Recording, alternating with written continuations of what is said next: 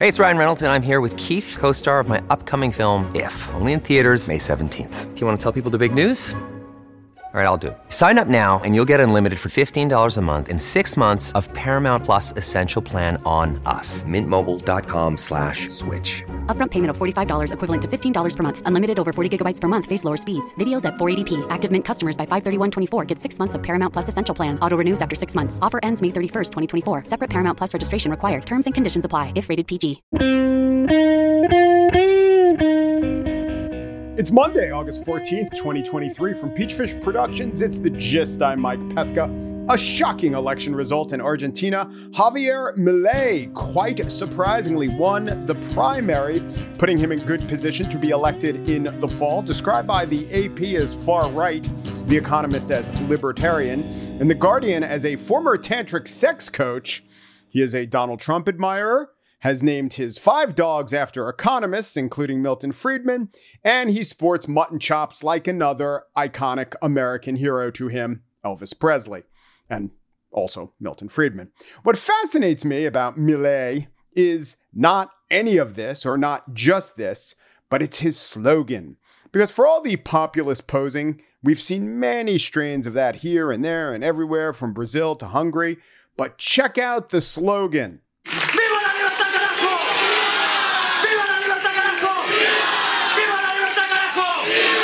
Viva la libertad, carajo! Long live freedom, damn it! Milei is not flexible. Milei is not a green, but you know who he's borrowing his motto from, right? I'm Gumby, damn it! The more establishment bloc splintered the primary vote in Argentina, so even though he is at 30%, Milei is no shoo-in to win the presidency. Then again, percents aren't what they seem in Argentina with annual inflation of over 100%. I would not trust any numbers to hold as much as I would expect the sentiment, or at least the national cries of damn it, to persist. On the show today, we were just in South America. Let's go to South Africa and the rest of Africa, including Niger, or possibly Niger, depending on how you like to hear it pronounced. But first, you wouldn't take legal advice from someone who never attended law school. You probably wouldn't root for a football team comprised of people who quit football after their first year of Pop Warner. And yet, I've been listening to a podcast hosted by someone who doesn't watch horror movies. I should add, the podcast is about horror movies. How does that work exactly? Well, I will ask Alison Leiby, co host of Ruined, who has reviewed or at least given her opinion on more than 100 horror movies for her podcast, despite only ever seeing three horror movies in her life. Alison Leiby up next.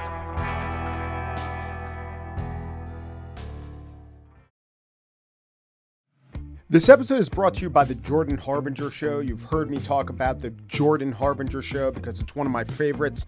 He does in depth interviews with some of the world's most fascinating minds. I can name a few Barbara Boxer, Anderson Cooper, Michael McFaul, the Ukraine or Russia ambassador talking about Ukraine. One I recently listened to was Stanley McChrystal, the general, the former general, and he told uh, an interesting story about revering Robert E. Lee. But then, after having a portrait of him for 40 years, he's a 63 year old man, throwing it in the trash. Because his wife says, you know, what that picture and that man means to you, it doesn't mean to other people, and you have to understand that. And then in the interview, they got around to the point where McChrystal talked about that interview in Rolling Stone magazine that pretty much ended his career, where uh, got to the desk of Barack Obama and it had McChrystal saying, unflattering things about the war effort and just how he talked to his wife and how they decided not to be bitter and not to wallow in it. He could have taken some shots at the process, the reporter, or the president at that point, but he didn't. It was just an overall good interview. It was facilitated by Jordan's excellent interview style. Whether Jordan is conducting an interview or giving advice to a listener, you will find something useful that can apply to your own life in every single episode of The Jordan Harbinger Show. That could mean learning how to ask for advice the right way or discovering a little mindset tweak that changes how you see the world. Search for The Jordan Harbinger Show. That's H A R, like the first three letters, in hard, B I N G E, as in how you'll want to catch up on all the episodes on Apple Podcasts, Spotify, or wherever you listen to podcasts. Alison Leiby is a writer, a performer, a striking member of the Writers Guild of America. Her one woman show was called Oh God, a show about abortion. It was about abortion. And she has this very intriguing podcast called Ruined, the conceit of which is she and her co host watch a movie, it's horror, and then they talk about it. Except Alison can't actually watch the movies. She is so frightened by horror as a genre that I think she's seen only three of them. So, it's a great podcast for people who love horror movies and people who never want to watch one but is but are curious about the plot and don't want to read about it in Wikipedia, would rather have some funny people explain it. Alison, welcome back to the gist. So nice to be here. Thank you. Which three uh, horror movies have you ever seen in real life? So I I saw um oh my god, now I'm like totally blanking on um Jordan Peele's first movie, Get Out. Yeah. Wow. Oh, I thought I I thought you were, were going to say that. You know, uh, now I'm blanking if Sound of Music is considered a horror movie. So I've seen um Get Out. I've seen The Shining. Um and this one's kind of like a comp we like fight about this with each other and on the podcast with other people, but um Silence of the Lambs I don't consider to be horror. Yeah. Um, I do think it's more of a, thr- a psychological thriller with there's some horror elements, and I will say I don't like those parts of that movie, but I really like that movie. Yeah. Um, and that's pretty much it. I think there's like one more that we found out I had seen floating around like when I was little, but that's that's it. That's kind of the whole list. yeah, there are some maybe hazy lines between some genres, but I don't Yeah. think of Silence of the Lambs as a horror movie either. Uh, Yeah. There can be serial killer movies that are horror, but I don't think the Dahmer miniseries on Netflix was horror, but Right. you probably didn't watch that either. I didn't, though, not out of like necessarily like the fear of the content, but I was like, Right. I just don't know. I'm not like the world's biggest true crime person either. Um, I like my friend and I refer to talking about true crime. I'm like, I don't love a documentary about like one person who goes missing or like a mini series about kind of like a guy who murders a few people. Like, I like big institutional crime shows. Yes. So, like, cults, uh, you know, systemic issues that cause like massive, pro- you know, it's like, lar- like climate stuff, like that kind of stuff. That's obviously way more horrific than a serial killer. Um, Right, I right. could get into. So Stalin said one death is a tragedy, a million deaths is a statistic, but for you, a million deaths, that's when you maybe start tuning Yes, in. One death yeah. is boring. Yeah. I'm interested in that, and it kind of like takes me out of like just like somebody getting stalked, like which is very terrifying. So I think about the three horror movies that you have watched, and they were excellent. They're all excellent movies, and I Mm-hmm. Would think they would say, well, maybe you could give this genre more of an active try rather than just a passive listen. The Shining might commend you to other Kubrick movies, uh, Yes. or you might have said maybe there's some other Stephen King, and you probably like Stand by Me. Maybe there's somewhere in the middle that's sort of horrible, but was it just that the scary parts were just so bothersome that you didn't come back to the genre? Yeah, it just like always, I am someone who like weirdly like just will easily have a nightmare about something that I see or experience during the day. Um and I'm already kind of a terrible sleeper, so I kind of don't need more help staying up at night. I'm already doing that quite easily without horror. I do like respect horror and totally understand that like a lot of these movies are good. And there's lots of movies that I think it's like you could see this. Like you could get through this and and be pretty fine. And maybe one day I'll watch those movies. At this point, I've heard the plot and the ending to all of them, so I'm not sure that the because I do love a twist. Like that's kind of how the podcast got started because Hallie loves these movies so much. And I was always like, well, just tell me the thing that happens because I'm never going to see it. And I really do need to know what this big twist is. um, so to have a lot of that for so many movies that I, I that I know are excellent and that I think are, are possibly things I could handle watching, at least during the day, maybe. I think at some point I'll give a few other things a shot, but um, it just is a. It's not a genre that I personally enjoy, um, but I but I fully respect it so much. Do you think that the twists that you've heard about play out to you in not the same way, but as surprising a way as they do the moviegoer? So I'll ask my question a little more coherently. The horror twists that really shocked moviegoers, are they consistently the ones when they're explained to you shock you? Or is it something else that you think is a good twist and maybe the people actually saw the movie said, nah, saw that one coming a mile away? I mean, I am sure that the experience of viewing, because like I'm just hearing about it from my friend who's painting a fabulous picture of what's happening in the movie. Hallie is an excellent storyteller and a brilliant writer. Um, so she's very good at it. But like, I think that there is something for if you're sitting in the theater, you can start putting together the clues by seeing what's on screen. But I think in general, like the the big twists that people always are excited about are the ones that I've been totally shocked by when we do them on the podcast. Oh, Where I'm just like, whoa, this is what? They were dead? I Yeah. thought that they were the whole time? Like, you know, obviously we've done The Sixth Sense. Um, Have you done Have you done Psycho on the show? Have you seen we Psycho have, in real life? We have done Psycho. I have not seen Psycho. I have seen a handful of Hitchcock movies um, that I studied and like again, like I studied film in college, um, Right. as my minor. So like I did, and like, and I don't find those like I mean, those movies are are upsetting in ways. And like I've seen Vertigo. I've seen you know a couple of his other. Um, Rebecca was that it? anyway? Can you think of anyone who has as much expertise in an art form as you do in the art form of horror without having experienced it firsthand? I I don't think so. I don't think that there is anyone who knows as much about a thing that they've never seen than Right. me. That is that is um, I will I I will take that crown. I do think that that I I, I would have a hard time imagining anyone else. So, out of curiosity, with that in mind, I said to myself, I wonder if there are any famous deaf people who are experts in music. So, not Beethoven Oh. turned deaf, but it has to exist. And it turns out the literature says, yeah, it's really common because of percussion. Like, Yes. it's, and also people don't, people think of deaf as having to be total deafness. And then I said to myself, I wonder if there are any blind people who are docents at art museums. And the answer, once again, is yes. Of course, but I, yes. Yeah, but I don't know if actually they hold a candle to you. yeah, I mean we've done I don't know how many episodes we have out. I should probably know that offhand, but I feel like we've done like over a hundred episodes at this point. We've done so many movies. And the one thing is like we've done so many and so many of them get really similar that they do blur together in my mind because I haven't had the experience of seeing them myself. Uh, but yes, I do feel like it would be hard to find someone else with this kind of expertise in something that they actively don't engage with. Have you written for shows? I know your credits are Life and Beth, Mrs. Maisel. Sometimes uh, writers aren't credited.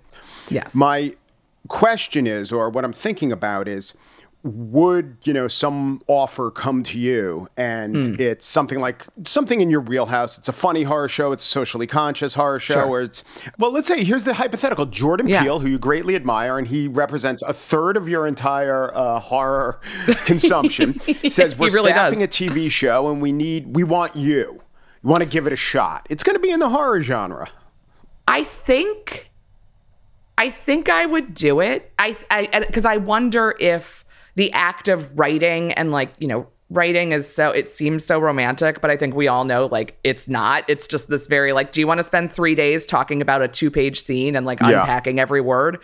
It really might um kind of dismantle horror for me a little bit to kind of see how it gets made and turn it into daily minutia and work. Yeah. Um, in the way that Hallie's always like a good th- she was like if you're ever watching something scary just remember like you work in film and television you know like these are actors there was a call sheet there's a pa off camera who has to go get like think Right, about right. how mundane the work experience is the the the prop guy's like, oh god damn, the scary monster keeps malfunctioning. and it's just a pain in the ass. It's a piece of metal with uh, dra- you know, some cloth draped on it. It's not really a scary monster. Yeah, Yeah, there's a line producer who's like nickel and diming over the cost of a bucket of blood for the props department. Like there's like those things like it does it does take away a little bit of the horror of it all. So I wonder if writing it, if actively kind of being involved in the creation of it would make it less scary or if it might who knows, it might make it more scary to me. Well,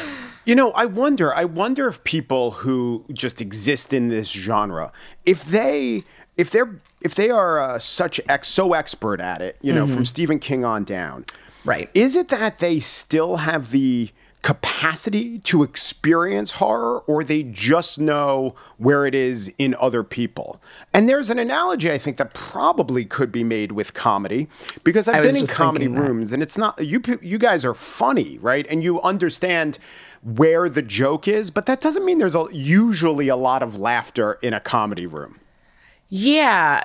I mean, yeah, it depends on what you're working on, that's for sure. Um, but I think about it like, you know, I do stand up and I think about it with stand up. Um, you know, there's, they say there's jokes that are for the back of the room. There are jokes that the audience doesn't like that the comics will laugh so hard at that are standing in the back of the room waiting to go up because you've heard, if you've done comedy, you've heard hours and hours of stand up every single night for however long you've done it. Like you've heard it all. Like I've heard every joke. I like, I'm not saying that they still don't make me laugh, but like you are deadened and you want edgier and edgier or more surprising or more different things. And I am sure, and like, and I feel that as a comedian, I am certain that that has to be how horror works. That like, Yes. you see enough that you're like, I need more. I need, like, I mean, even just like the general consumer appetite, like, you know, Saw is not a movie they could have made in like 1961. Right. Um, but, you know, now there's 10 of them. But so. they but they did make The Hills Have Eyes in 1977, did That's they not? true. And that movie sounds so scary. I did not like hearing about it. What so so there are different subgenres of the genre and there are different Yes. trends. And for a while uh, all trends in popular entertainment today are mostly based on what was the last thing that's successful and let's try to do 100 versions of that. But I also do think and I know from listening to the show that you agree that to some point it's responding to the zeitgeist. So from what Mm-hmm. you've done a lot of shows about toys, killer toys. Yes. And they're around Child's Play was a big one in the 80s. What do you Mm-hmm. Think was behind the rush to consider our toys deadly? I feel like it was it probably came as a wave after like kind of this like consumerism boom in the eight like I like I was a kid then and I I have family that was a kid kind of uh, that are Gen X and I feel like there was just like all of a sudden like advertising and consumption of like you need all of these toys as opposed to like this is my baby doll and that's my baseball mitt and like those are what we have. And it's like well you need Chucky but then also there's my buddy and like all the different th- like right? That was one I like Wherever he and then goes, Teddy I go. Ruxpin um, do you remember know, my buddy's uh, my my buddy's sibling, kid sister. Kid sister? the so- I like can't even like really say those words without actually s- almost singing it. Yeah, it's like the ABCs. Yeah, I my guess is that it would be so, that that was part of it that like we had this like huge like you know television and advertise like in the 80s were kind of exploding in a way that it's like well here's a thing that we can't stop seeing every time we look at a screen or a magazine or a page so let's make it scary I, that's got to i mean it's got to be part of it but i'm sure there's some other like you know parenting changed or something Right. I- you know it's like it's hard do you do you think that there was anything behind the toy boom of the scary toys that I think- Culturally? I, I think that I mean there are always those toy trends, but and maybe this just correlates to my life. But Cabbage Patch dolls became mm-hmm. this national obsession, and they're just they're almost in that like they're just to this side of cute rather than mm-hmm. disturbing. So someone looking at a Cabbage Patch doll, maybe that he couldn't acquire, started to get resentful, and Oh, then we're see that. wondering, I can't even get my kid a Cabbage Pa- Patch doll. Maybe what if these Cabbage Patch dolls started stabbing people, and then we're off and running. yes Yeah. i think that that's a good theory okay, so there were the killer toys, and then again, the bad seed as a horror movie was, I think, in the '60s. So it's not like uh, horror movies invented this in the '90s, but Mm-hmm. Right. man, was there a spate of creepy kid movies. What do you think's behind that? yeah I mean, kids are creepy. So There you go. I don't think I don't know if there's like a trend or if that's that's something I always feel.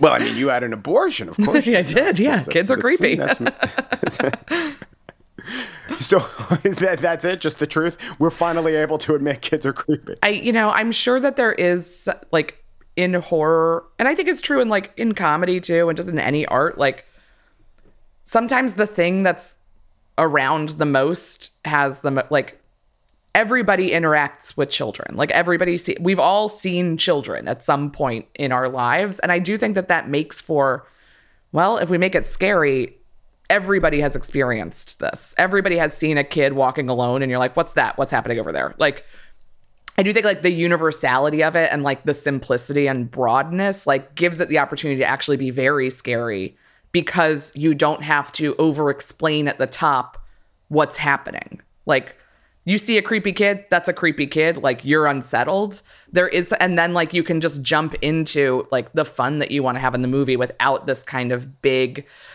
okay, so you know what robots are? Okay, well, robots. If you haven't used a computer before, robots are like. You know, I think that there, there's just you don't have to translate very much. It's just already there, and then you can just get to the fun.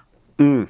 So, last thing I want to ask you about is this: there is the theory of horror movies that they serve as catharsis. That we have these horrors in real life; it's hard to deal with them. So, if we put them in the fictional realm, or even just the realm of the testing ground or the proving ground, it you know helps us uh, as a people to process these difficult to deal with uh, actual emotions sometimes that's just a highfalutin way to say, you know, to gussy up the fact that people like to be scared, like people like roller coasters.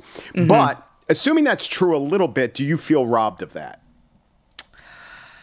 I mean, Hallie talks about this a lot and how like she uses like horror is such a kind of um, band-aid for her anxiety not band-aid but like helps her anxiety because like in horror there is often, I mean, there are movies that don't, but like a lot of it, it gets the bad thing ends. It gets resolved. There is a beginning, middle, and end to horror that is, I mean, to all movies, but like just in particular, like the resolution feels very satisfying and that like kind of can feel calming when you feel like you don't have that resolution for the different things that are horrific in your own life. Um, so I do, there is like a little bit of me where I'm like, that does feel like it might make me, like, I didn't see Hereditary, obviously, but I know that it is kind of about grief and about what that does to you and your brain and, and your life and your family. And, and it would be satisfying to watch something that is talking about that, that does end, even if that end is scary. When we meet, I meet like fans of the pod, or, you know, listeners. I hate saying fans, but like, um, everybody's like, I'm totally an Alison or like I'm a Hallie, I've seen everything. And it's like there are it is like a 50-50 split for like at least when I talk to people that like half the people that listen are like I have seen one horror movie and I never ever ever want to again and I've listened to every episode of your podcast. And I'm like, "Oh, it's just interest it's like i'm interested i want to know what happens like i'm i love gossip like this is just gossip about undead people Alison Leiby is a stand up comic, writer. Her one woman show was Oh God, a show about abortion. She still tours with that. And we've been talking mostly about her podcast, Ruined, which she co hosts with Hallie Kiefer. Alison, thanks so much. Thank you.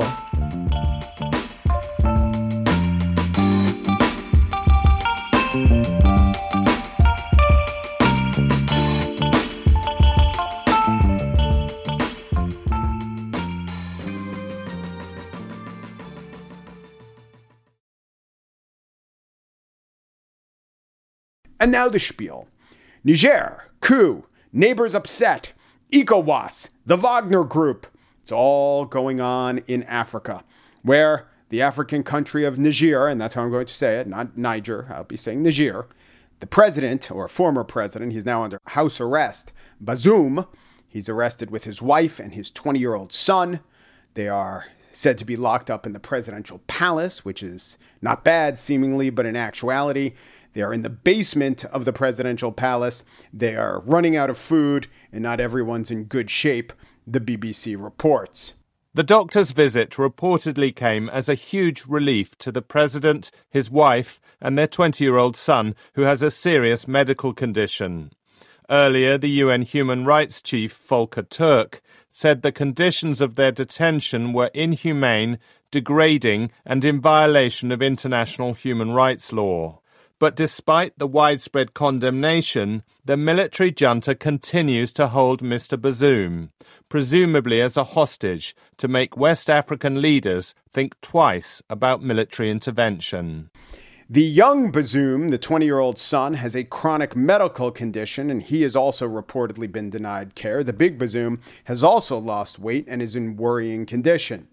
The pressure for the restoration of the democratically elected president was, as per this next BBC report, coming from ECOWAS, the Economic Community of West African States, ECOWAS, which more pertinent to this standoff is not just an economic community, but also a military community.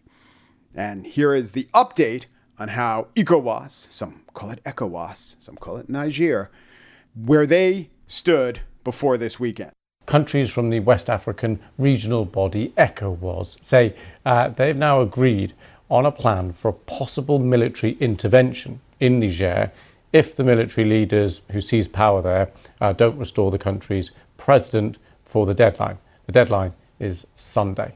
On Sunday evening, a member of the junta's communication team told journalists that the regime had approved talks with ECOWAS that would take place in the coming days. A mediation team of Islamic scholars from neighboring Nigeria had planned to meet the junta over the weekend, and they were said, all said, to be open to dialogue with ECOWAS. So I guess what we need to do is just trust the junta. Everyone, take a deep breath and let the military junta do its job take them at their word. I'm sure the military junta can be trusted to. Oh no, here's CBS with an update. Niger's military junta says uh, it will prosecute ousted President Mohamed Bazoum for high treason. A spokesperson said yesterday that coup leaders had gathered evidence to prosecute Bazoum for, quote, high treason and undermining the internal and external security of Niger. And what is the penalty for high treason? According to Niger's penal code, if found guilty, he could face the death penalty. NPR with the slightly too jaunty intonation there. So, what have we learned? Junta's gonna junta, or depending on your part of the world, junta. Nobody puts baby in a corner, but putting Bazoum in a basement seems to be working, sadly enough. And ECOWAS, a collection of West African nations which themselves have been toppled or threatened by coup might not be the most credible intermediary. But if Niger, Niger, wants to follow another African country, if they want another neighbor, not really a neighbor, one 5,000 miles to the south, but if they want someone to emulate, maybe they should look to South Africa, because in South Africa, they don't depose their former leaders, then jail them. They follow procedure. They vote them out of office, then they try them, then they jail them. Only when Jacob Zuma was sent to prison three or four days ago, this happened. It was a quick in and out for former President Jacob Zuma here in the Estcourt Correctional Services facility. Zuma arrived here at exactly 6 o'clock in the morning. He was briefly processed and then released South Africa's News 24 on the penal toe touch from the former president. Zuma only served two months of a 21 month sentence before that, you know, minute and a half in jail. He was supposed to be serving a new sentence or the remainder of the sentence three days ago. But as you heard, he checks into jail. And then the current president of South Africa, Ramaphosa, announced a wide prisoner release benefiting Jacob Zuma, his immediate predecessor. Now, the two are rivals, though. They're also members of the ANC, but so is every president of the Republic of South Africa since Nelson Mandela, who famously spent approximately 9,900 more days in prison than Jacob Zuma. During Zuma's time as president, by the way, crime was out of control and prison overcrowding was a problem, thus giving occasion to his eventual release in the name of prison overcrowding. Way to not correct the problem that you would eventually benefit from. But enough of all this bad news from Africa, lest I give the impression that nothing good happens in Africa. I bring you these sweet sounds.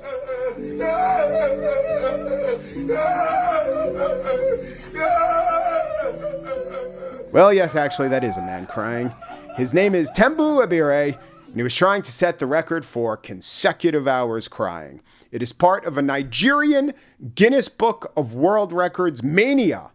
The head of the Guinness Book of World Records says he's gotten over 7,000 attempts from Nigeria this year, all inspired after a Nigerian chef, Hilda Baci, captured the imagination of the continent's most populous country.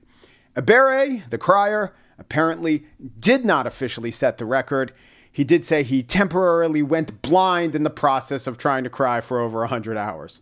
But the point is, it's the indomitable spirit of a people, of a continent, of a giant, though not officially record setting crybaby.